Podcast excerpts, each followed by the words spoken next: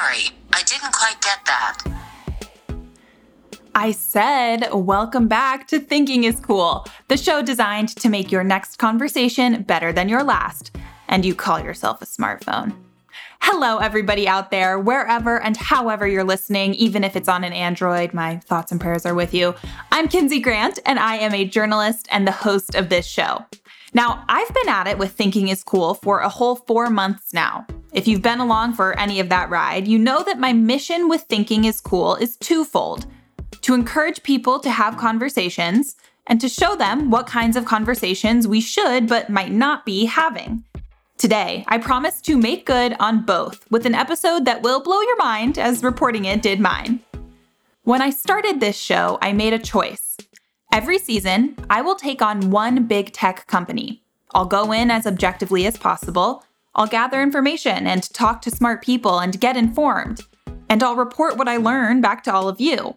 Because dunking on big tech almost feels like a cheap shot today. It's so easy that anyone could do it. I want to make sure that when I talk smack about Silicon Valley's hoodied mafia, the big four of the Bay Area, I'm doing it for the right reason. Last season, I took on Facebook. I threw hands at Zuck for his gross misuse of power and almost unbelievable irresponsibility, for Cambridge Analytica and the 2016 election, and so much more. I went in with a decent idea of the horrors Facebook was capable of, and my reporting confirmed what I had suspected Throwing hands was absolutely called for. But Facebook is easy to criticize, its evils are rather obvious. Today, my subject is one that's benefited by flying under the radar, save for a few headlines in the last couple of years.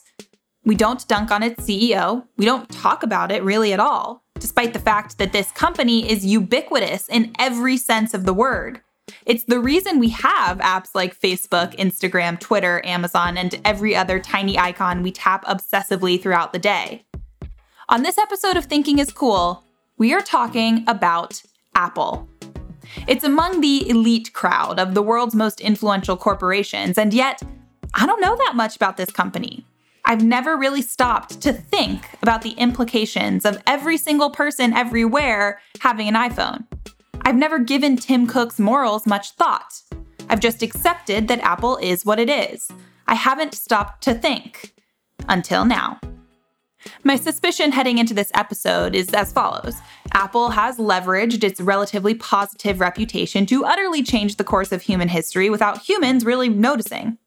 I'll explain whether I'm right or wrong on that one shortly, but first, like to give an enormous thank you to our friends and our season 2 presenting sponsor Fundrise. You'll get more information on Fundrise in a bit, but know that what they're doing really is unprecedented and a huge opportunity creator, so more to come.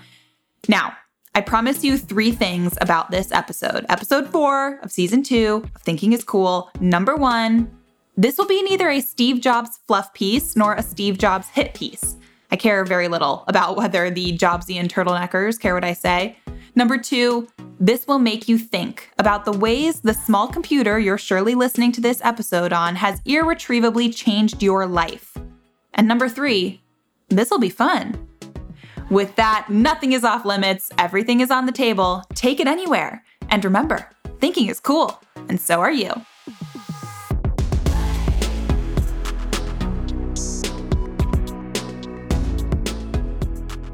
It has been 45 years since Steve Jobs and Steve Wozniak founded Apple Computers Inc.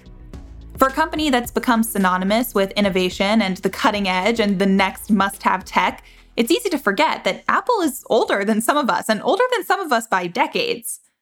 So, what do you do in 45 years of doing business?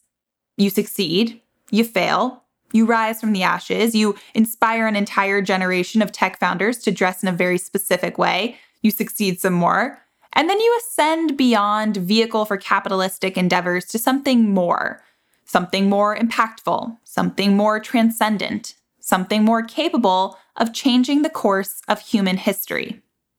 Here's why I say that. In 45 years, Apple has touched us all. As of earlier this year, there are now more than 1 billion active iPhones across the world. There are 1.65 billion Apple devices in active use overall. Apple was the first company valued at $1 trillion with a T in 2018. Just two years later, it doubled that figure. This is a company that is most certainly impacting not only our relationships with technology, but also our relationships with each other. Think about what your life might be like without an iPhone. Seriously, think about it. For me, and we're talking about today alone, my iPhone has been my alarm clock, my radio, my source of entertainment during a brief lunch break, my means of paying for the lunch that I ate on that brief lunch break, my means of communication with my family at home in Florida and my boyfriend five blocks away, my map to a restaurant in Brooklyn, my camera, my portal to people all over the world on social media, and again, that's just today. This iPhone is a gateway to everything. Our iPhones are extensions of ourselves, almost always in our pocket or purse or hand or arm's reach. But have you ever really stopped to think about what our collective reliance on this incredibly profitable and innovative piece of technology means for us? When you pick up your iPhone before you even get out of bed in the morning, that's something worth unpacking and understanding. So that's what we're thinking about today. Is this the good kind or the bad kind of Apple? Because we can decry the negative impacts of technology and social media and Mark Zuckerberg all we want. But at the end of the day, they need the iPhone. They need Apple. We all do. Time to think about the implications of that deep dependency for us and for those who will come after us.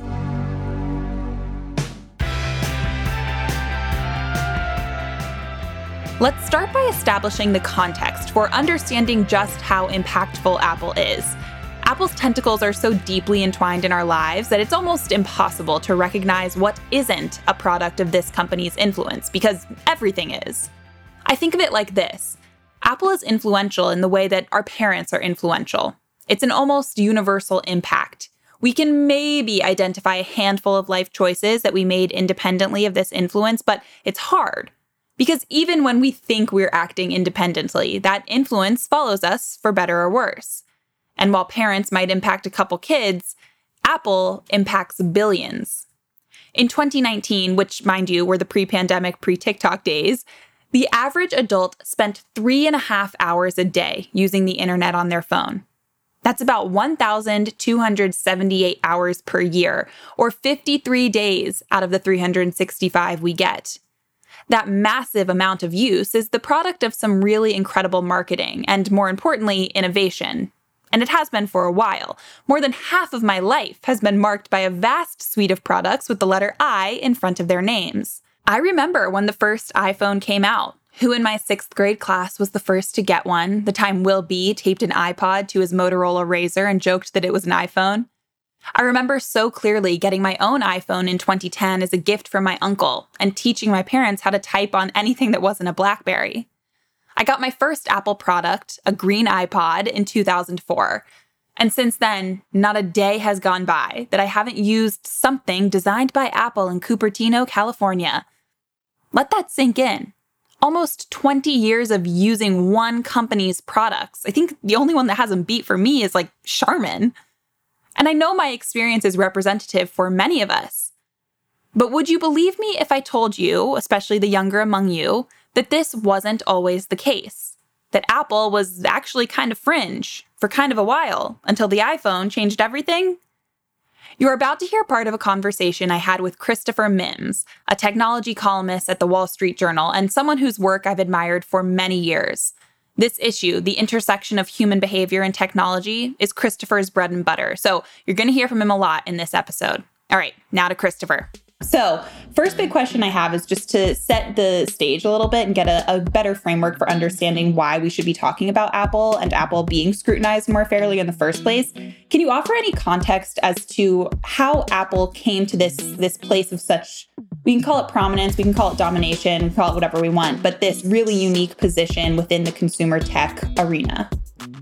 So you can't tell the story of Apple's dominance without telling the story of the iPhone and really the iPod before it. Uh, just to rewind the clock to you know one of history's greatest demos, which was Steve Jobs showing off the original iPhone. You know, it's easy to forget at that time. And, and of course, I'm old enough now that I'm encountering people who just don't even remember that at the time, Apple was, for lack of a better term, a niche player in the internet, in consumer electronics. They had what, less than 10% the share of the uh, personal computer market.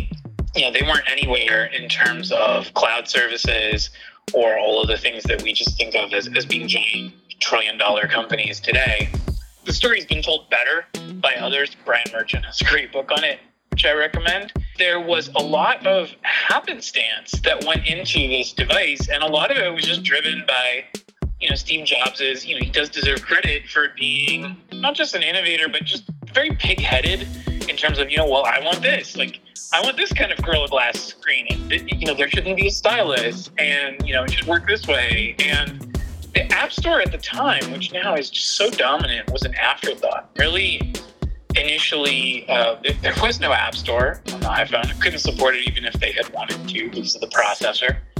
And there was more of a thought that it would, you know, give you maybe the mobile web on your device. And it took off in ways that, you know, no one could have predicted, even even its creators. So in that way, it's that mixture of, you know, innovation and luck. It turns out putting the internet in your pocket and giving it this totally new interface modality which of course was not pioneered by Apple, but was pioneered by other companies that sort of failed to make it happen before. You know, this touch-based modality, you know, created something that was just absolutely transformational, as big, probably bigger than the personal computer and the internet revolutions.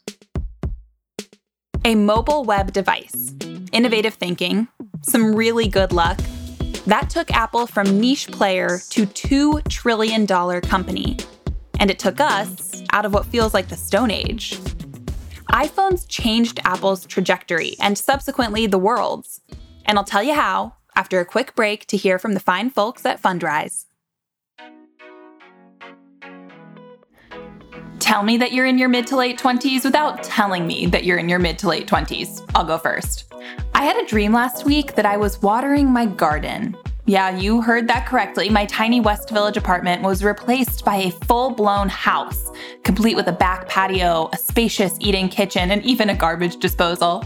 My subconscious might as well have just thrown in a golden retriever and a white picket fence to really round out this American dream trope it was clearly following. But here's the kicker I think I liked it. Don't get me wrong, New York City, I will always love you, but it seems like there will come a day in the not so distant future when I want to wake up and maybe smell a freshly cut lawn and not mountains of garbage piling up on the sidewalk outside of my apartment. To help me eventually purchase and I guess fulfill this dreamscape my subconscious has prepared for me, I'm using Fundrise. It's kind of the perfect life hack for my fellow 20 somethings when it comes to owning a home. Because as we know, private real estate has historically been reserved for large investors due to the amount of money it takes to actually get started. But now, with Fundrise, anyone can own and invest in real estate. Fundrise has account levels ranging from 10 bucks to $100,000 that give you the flexibility to invest the right amount at the right time. Visit fundrise.com slash think. That's F-U-N-D-R-I-S-E dot com slash think to sign up for free and start working toward your real estate dreams. Or just put them off and move to Purgatory, Brooklyn, instead. I hear they have lawns there. Before that break to hear from Fundrise, I told you I'd explain a little more about how Apple changed the world with the iPhone. A lot of it centers around the fact that at the end of the day, it's just a really good product. I mean, there's a reason why there are countless Google results for how to beat iPhone addiction. A lot of it has to do with our brains. Scientists have for a while now surmised that our screen addictions have a lot to do with dopamine. The neurotransmitter dopamine makes us feel that tingling sensation, one many have likened to a reward. We get a notification, we feel important, and we feel needed. If the notification is something disappointing, like, I don't know, Slack, we stare at the tiny glass screen until something better comes along that'll actually make us feel good. It's addiction, plain and simple. Here's more of my conversation with Christopher Mims. Can you offer any context as to how we have changed as, as humans since this product demo, since this first iPhone demo? What have we changed about our behaviors and our expectations of techno- of technology because of what Apple made and what Apple did and how Apple has grown these products? I, I don't think that the word cyborg is too strong a word, right? Like we have been humans have been cyborgs since we first started making stone tools. Uh, you know, it, cyborg defined as a fusion of, of technology and, you know, our biology. Uh, but having the internet in our pockets, uh, I, it really has transformed us. We have it all the time.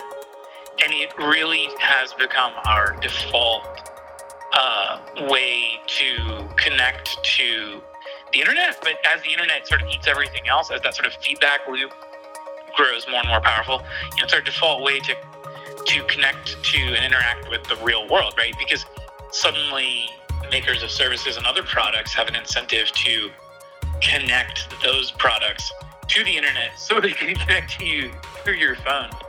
Um, you know, people talk about, oh, maybe in the future we'll have brain implants. I think that the phone really kind of puts off that future by decades or centuries because why do you need a brain implant when you have this incredibly uh, high speed, uh, you know, interface system, you know, port to your brain known as your eyes and as your your hands, which you can then, you know, have this high speed connection to this device in your hands. So I, I don't think it's an exaggeration to say that we have become cyborgs in the sense that science fiction authors predicted and we are going to be sorting out the implications of that for you know decades if not centuries I think it's important to one, recognize that being cyborgs isn't all that bad in a lot of ways. It's actually made our lives easier and safer. And two, recognize that getting to this point, one of turning billions of Earth dwellers into cyborgs, actually wasn't all that complicated. The Danish author Martin Lindstrom wrote that the most powerful marketing strategies are often centered around three very human behavioral needs routine, belonging, and trust. Think about Apple for a moment in that context. Routine? Check, thanks to regular product releases and upgrades scheduled every September, and of course, that alarm clock sound I know all of you know. Belonging? Check, thanks to that immediate ick you feel when your text hmm. goes through as green. Trust? Check, at least for now, given that Apple's reputation for security and data privacy is pretty stellar compared to its peers. I mean, they won't even hand over passwords to the government. That makes the complicated seem simple, which is kind of Apple's thing. But at the core, lol, of this sleek, sexy, uncomplicated approach to consumer technology, there's a complicated tenet of Apple's success tied up like a present with a bow by this Steve Jobs quote Get closer than ever to your customers, so close that you tell them what they need well before they realize it themselves. Apple did just that through a mix of mostly purposeful but some accidental ingenuity.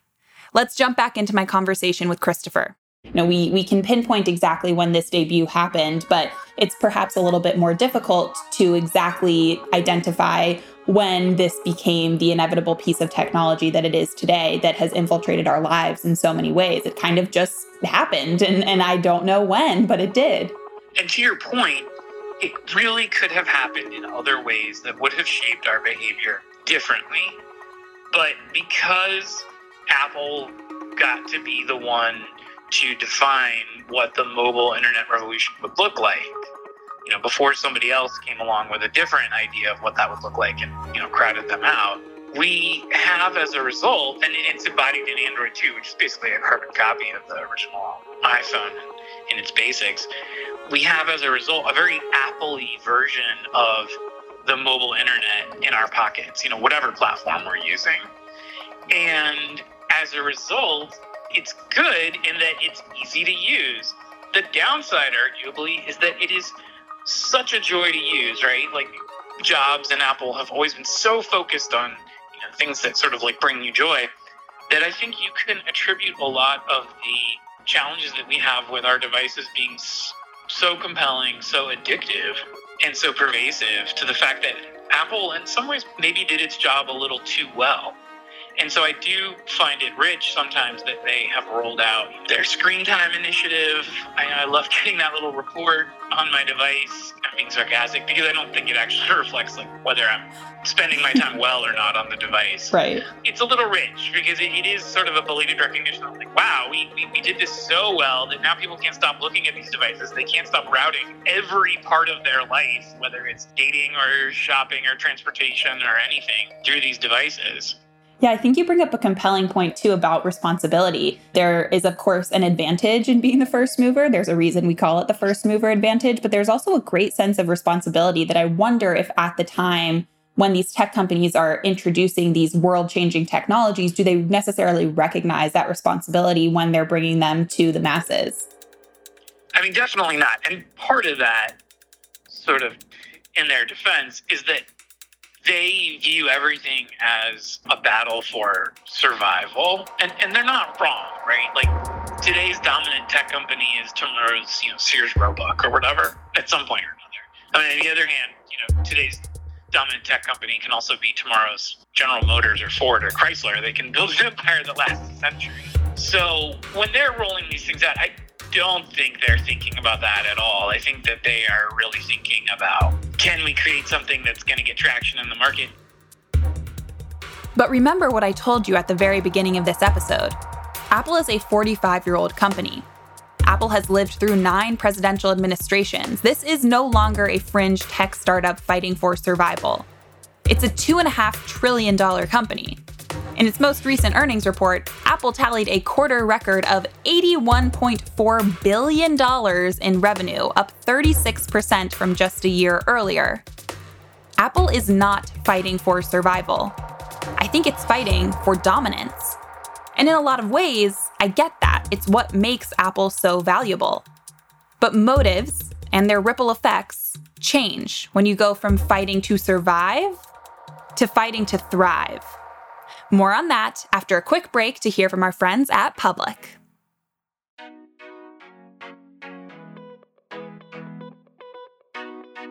I would like to extend a heartfelt thank you to whomever was doing PR for the quote unquote nerds in the early 2000s. I mean, whatever kind of magic you used, it worked. Nerds became cool, maybe even hot. Kevin Napor crushed the talent show and got the girl. Rory Gilmore graduated at the top of her class and dated every attractive guy in her hometown. Hermione made Malfoy cry, and somehow Michael Cera became seductive. The best part is that this cultural shift has had staying power. Being nerdy is the new having a car. It's cool and sexy to be smart, and it's even cooler and sexier to put in the work to get smarter. Making out? Mm, I think I'd rather nerding out. And the tech world has taken notice. Take the free social investing app public.com, for example. I'm a huge fan and user of this app, mostly because it's dedication to making learning more about stocks and investment strategies super easy. On the public app, you can invest in companies you believe in and find built in learning opportunities around every corner. I've used the public app to go down some very geeky rabbit holes on investments and potential investments that reflect my interests and values and goals. Public.com is changing the culture of investing. It's moving these conversations off the golf course and back into the public discourse so that information is more accessible and related to the things that you actually care about. Get nerdy with me and sign up at public.com. That's P U B L I C.com with the code STAYCOOL to get started with $10 in free stock when you open an account.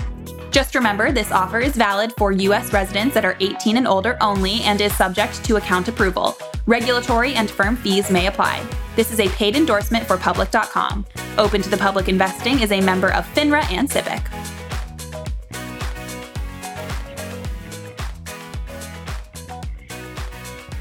And now we are back to the action. When this episode started, I explained that for someone who makes it her business to know about influential businesses, I didn't know enough about Apple and its influence.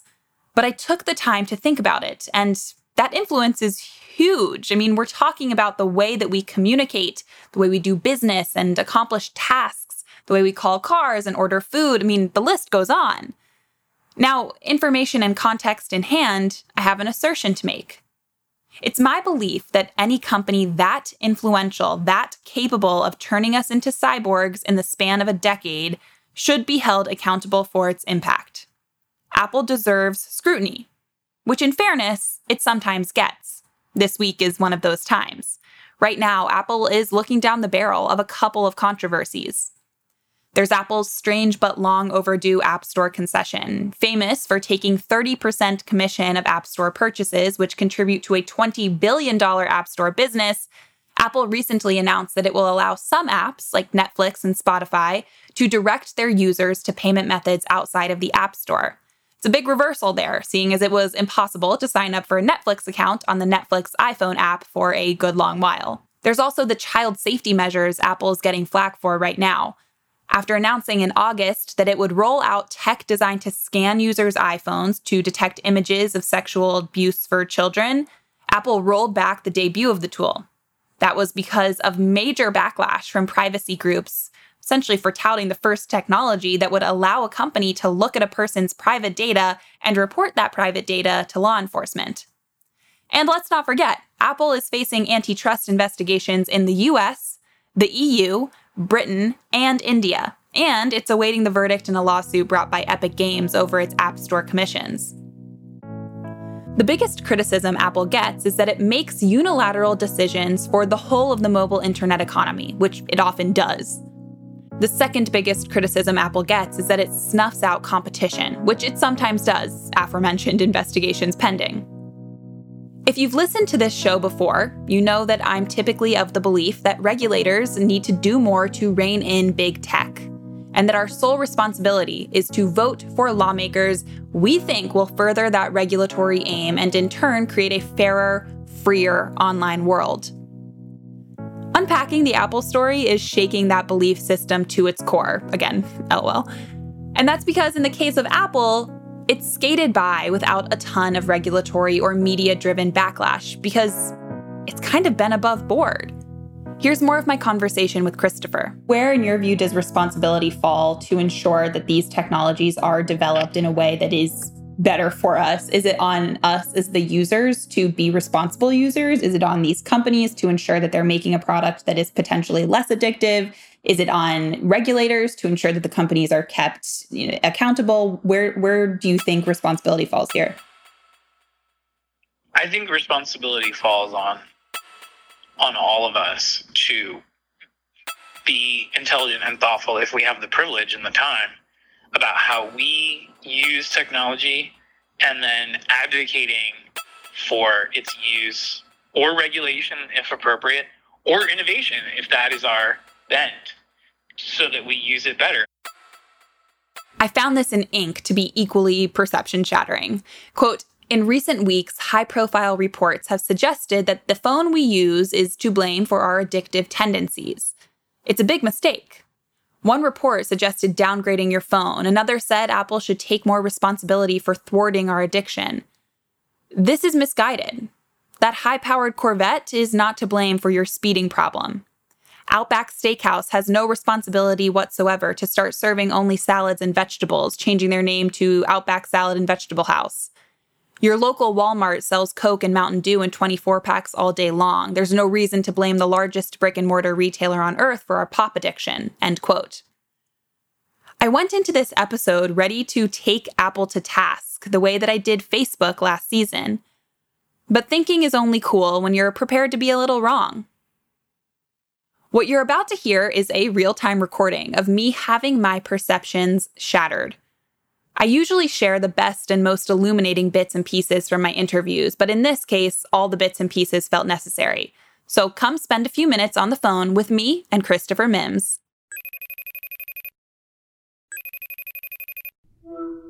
No, we can't turn back the clock. I mean, as individuals, we can make choices to you know put guardrails on the way that we use technology. So so we're using the technology as a tool rather than being used by the technology. That said it is very hard to look at the way humanity is behaving in aggregate and the amount of time people spend on the way that we use technology. So so we're using the technology as a tool rather than being used by the technology. That said it is very hard to look at the way humanity is behaving in aggregate and the amount of time people spend scrolling and you know just imbibing information and interacting through our devices and not say well uh, you know as a society we, we've not only escaped any chance of putting the genie back in the bottle but we are now really beholden to this device and all of the interactions and mediums that it delivers to us and the ways that they are delivered to us whether that is you know misinformation on social media or uh, you know conveniences which are great but which come with a cost you know. Mm-hmm. um, and i'm talking here about all of the conveniences of online commerce and food delivery. Again these things are great. I'm not a luddite. However you know the ways in which they're delivered to us the ways in which we come to expect instant gratification at every moment um, you know it probably short circuits you know what daniel kahneman would describe as our slower and more thoughtful systems of thinking, where we stop to ask whether everything that we're doing is kind of in our own best interest and in the best interest of civilization and the planet. Yeah, there's this, and this might be a little heady, but I think that there's this really interesting intersection when we think about the impacts of technology on our everyday lives. You know, we know that in a lot of ways, technology is writ large a positive. It's a net positive for, for many of us when we think about the ways that it's made our lives easier. But when we think about, um, you know, let's say like fire as technology, or to your earlier point, using stone tools as technology, those things we we know that they made us better and stronger and made us live longer and helped us to accomplish things easier and all of that good stuff but they weren't necessarily products of a capitalist system. And I think that in some ways, that's a little bit of, you know, when I talk to people around my age, that's a little bit of where we get uncomfortable because we know that this technology has made our lives easier. But at the same time, we know that in a lot of ways, we are also the product. We are, are the direct line of profit for a lot of these tech companies that have created incredible tools that make our lives easier, but are also making quite a bit of money off of those tools. And that I think is is where we find this this sense of being really like icked out by all of this and um, feeling a little uneasy thinking about tech a little too long. Like it, it gets uncomfortable if you think about it for too long that you're the product in a lot of ways. And we can't live without these tools. And I don't know if I trust these companies to be the responsible stewards of this tech, um, knowing that I can't live without it at this point. Yeah, there's a lot to unpack there. I, I think whenever you're the product, that is the problem. That you know, I and funny enough, of course, one of the biggest exponents of that view and most visible is Tim Cook himself, right? He's constantly savaging Facebook and, and Mark Zuckerberg, if if not by name, quite uh, as you know, being and running companies that are all about making you the product. There can be some amount of hypocrisy there uh, you know, as Apple's strategy shifts toward cloud services and advertising and all the rest, I would kind of turn this question around because I'm really curious about um, your generation's, you know, squeamishness about all of this being the product of a capitalist system. And without getting deep into like, is there any such thing as ethical consumption under capitalism? I'm curious kind of where that view comes from and, and what do you view as the alternative, right? Like, would we rather that, I don't know, so we nationalize Apple or something yeah. like that? Like, is it just a squeamishness in general with yeah. no sense yet of what the alternative is? I think. Well, how I, does that manifest? Yeah, I think age? that uh, that that's what what breeds this existential crisis is that I I cannot think of a better alternative. I I don't think that the technology would be as easy to use or as applicable to my life right now if it were you know, if we nationalized Apple. Um, and I don't necessarily believe that's the right thing to do, but at the same time there is this this kind of common sense of urgency of recognizing that we are it make me uncomfortable if there were something out there that I couldn't live without or I couldn't do my job without I couldn't pay my bills without um, and knowing that they could make a change at any moment that will deeply impact my life. All they have to do is change one algorithm or change one tech product, and then all of a sudden, I don't know what to do with myself. Like that, that I think is at the root of this sense of like feeling uncomfortable with technology. But the the crisis in all of this is that I can't think of a better alternative, and I don't think many people can, um, other than just trying to use tech less. But that is also just unrealistic today. I, I couldn't do my job. I couldn't be a podcast host without a ton of people having iPhones, and I'm acutely aware of that, perhaps painfully aware of that. Yeah, that does make sense. I think that we are in an era of kind of a unique level of anxiety about these types of technologies because it's easy to forget that when the personal computer came along, it was viewed as uh, an almost revolutionary device. And I mean that in the sort of 60s sense of, oh, wow, we're going to take computing back from like IBM and we are going to, you know, George Orwell's 1984 was in part about what happens when, you know, computers become ubiquitous, but only the state can possess them. And so personal computing was like, we're like, I own this device, I can do whatever the hell I want on it oh, here comes the internet. I can connect to anybody. You know, the internet routes around censorship, treats it as damage. Like, rah, rah, rah, this is going to be amazing. And then what happened was all of these companies were like, we can make hundreds of billions of dollars from this. We're going to create walled gardens. We're going to control this. You're going to be glad that we're controlling it because we're going to tell you that, you know, if we just had an open app store, it'd be full of spam and malware. And, you know, there's some truth to that. But we have kind of reconsolidated power. Like these technologies that were supposed to be instruments of liberation are, as you say, now in the hands of companies, which it's difficult to sort of call them to account. And it's not clear that our government is functional enough or even knows what to do in order to, to curb their power. And, and then also, like, how and where and do we actually curb that power? Obviously, the FTC now under the leadership of Lina Khan and with folks like Tim Wu in government is working on that. But it's not yet clear what exactly that should look like yet. Apple should not be permitted to participate in anti competitive behavior. And the backlash it faces over these App Store fees is at least a little warranted. But the honest truth I've come to in doing my diligence on Apple is that it's on us. The product is great, yes, but we're the ones who have become addicted to our iPhones. This is on us. We made the problem, and we should be held responsible for fixing it. I mean, what are we to expect that the government is going to step in and regulate our screen time? Um I do think regulation matters as well. I mean, it's funny how China just said uh, kids can only game three hours per week from now on and between these hours because we're trying to curb internet addiction. And um, and you know, on the one hand, it's like, oh, what a terrible overreach, uh, what a terrible abrogation of people's rights and right to self determination. But on the other hand, I you know, there probably isn't a parent in America who doesn't look at that and say like, huh.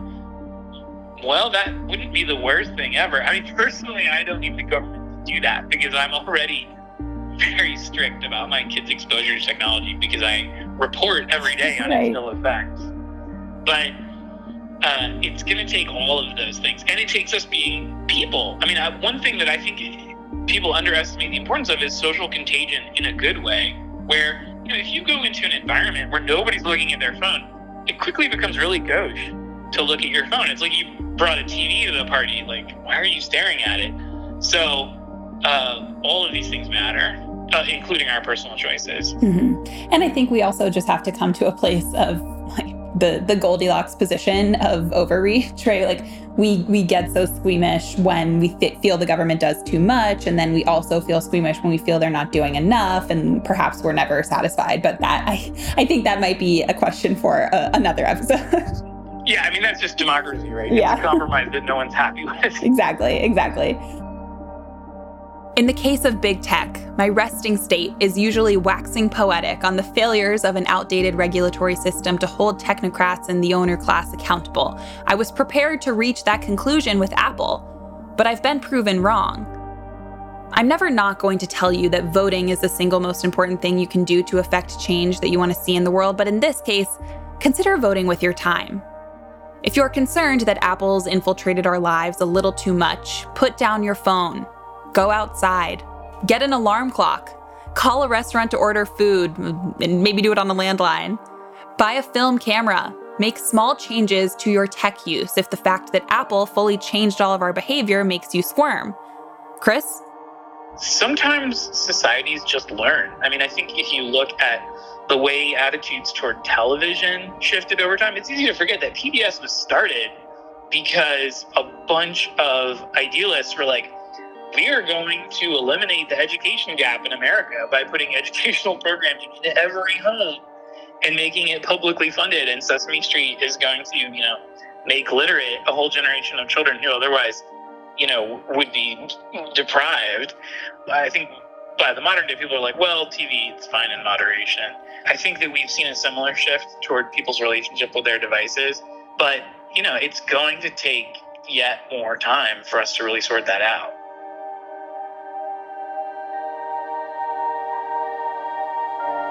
Yes, talk about regulation and ensuring that Apple doesn't become the next Facebook. But at the end of the day, this is kind of on us, at least right now. We have to buy in on curbing our smartphone addiction before we can expect Apple to do anything, because the truth is, it's hard to come up with evidence that Apple has done all that much wrong.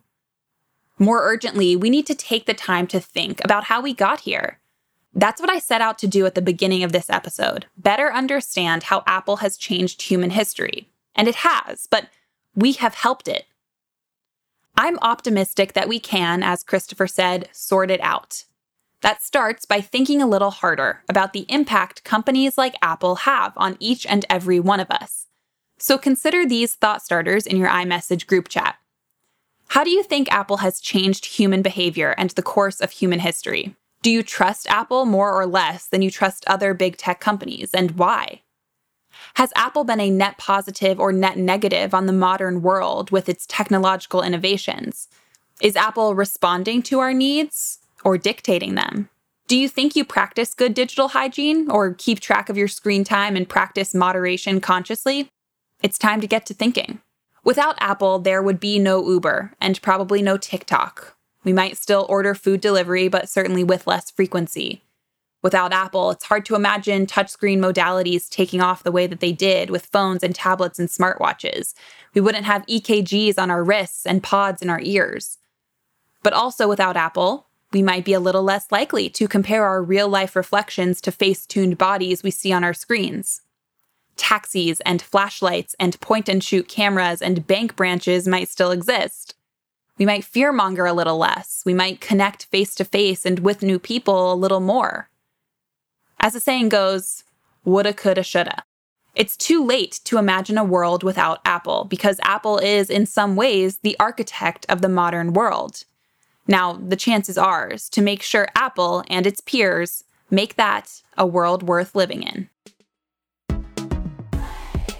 Thank you so much for listening to this episode of Thinking is Cool. Thank you to Christopher Mims for being such a robust and thought provoking source. And thank you to Apple for being a publicly traded company that's legally required to air its dirty laundry to the SEC. One more note before we head out on our collective journey to engineer accountability for big tech companies like Apple. Lately, I've been a fan of the Democracy Works podcast. It's a show that examines big questions about what it means to live in a democracy. To name a few, we're talking why do we have two parties? How can we create a true multiracial democracy? How do we address the growing generational gap in politics? Kind of sounds like the perfect complement to thinking is cool, right? Democracy Works looks to move beyond partisan spin to examine the root of what's really happening. It feels like that discussion that you would have with your favorite political science professors after class.